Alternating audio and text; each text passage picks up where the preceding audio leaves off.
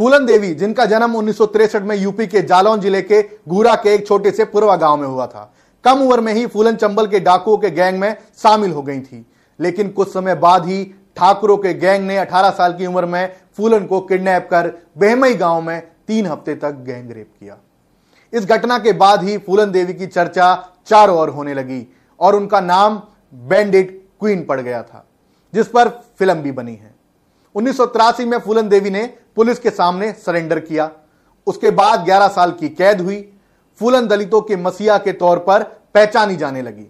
उन्नीस सौ चौरानवे में जेल से रिहा होने के बाद वे उन्नीस सौ छियानवे में सांसद चुनी गईं।